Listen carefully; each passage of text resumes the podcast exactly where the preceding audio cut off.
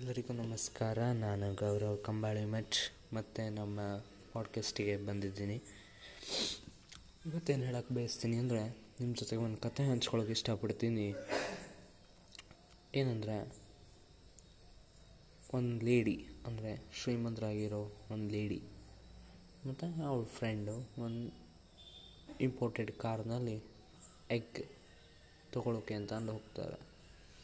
ಅಲ್ಲೇ ಹೆಂಗೋ on the way road ಮೇಲೆ ಹೇಗೆ ಮಾರ್ತಿರ್ತಾರೆ ಹೋಗಿ ಇಳಿದು ಕೇಳ್ತಾಳೆ.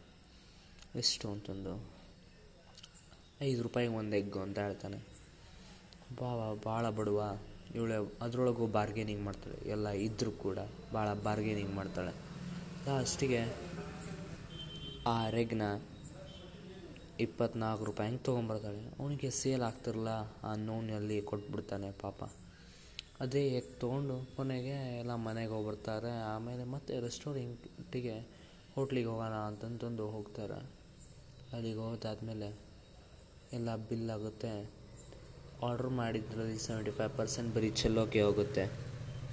ಇನ್ನು bill four hand four hundred rupees ಆಗಿರುತ್ತೆ.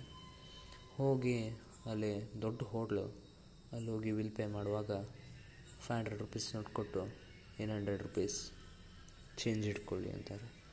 ಇದರಲ್ಲಿ ನನಗೆ ಒಂದು ಅನಿಸಿದೆ ಏನಂದರೆ, ನಾವು ಯಾರಿಗೆ ಹೆಲ್ಪ್ ಮಾಡಬೇಕು ಅವ್ರಿಗೆ ಮಾಡೋದೇ ಇಲ್ಲ.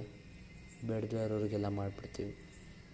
ಹೋಟ್ಲ್ ಮ್ಯಾನೇಜರಿಗೇನು ಕಮ್ಮಿ ಆಗಿರಲಿಲ್ಲ ಹೋಟ್ಲ್ ಓನರಿಗೆ ಅವನಿಗೆ ಹಂಡ್ರೆಡ್ ರುಪೀಸ್ ಟಿಪ್ಸ್ ಕೂಡ ಅವಶ್ಯಕತೆ ಇರಲಿಲ್ಲ. ಆದರೆ ಅದೇ ಆರು ರೂಪಾಯಿ ಏನು ಬಾರ್ಗೇನಿಂಗ್ ಮಾಡಿ ಬಂದಲ್ಲ ಎಗ್ ಹತ್ರ, ಅವನಿಗೆ ಅದು ಕೊಟ್ಟಿದ್ರು ಸಾಕಾಗಿಬಿಡ್ತಿತ್ತು. ಟಿಪ್ಸ್ ಅವಶ್ಯಕತೆ ಇರಲಿಲ್ಲ. ಇದೇ ನಾವು ಮಾಡೋದು. ಬಾರ್ಗೇನಿಂಗ್ ಮಾಡಬೇಕಾಗಿರೋರ ಹತ್ರ ಮಾಡೋದಿಲ್ಲ. ಸೊ ಫ್ರೆಂಡ್ಸ್ ಇನ್ನು ಮುಂದೆ ನೀವು ಫಾಲೋ ಮಾಡಿ ಕೆಲವಂತೆ ಪ್ರಿನ್ಸಿಪಲ್ಸ್ ಮತ್ತೆ ಸಿಗ್ತೀನಿ. Listen with heart from Gaurav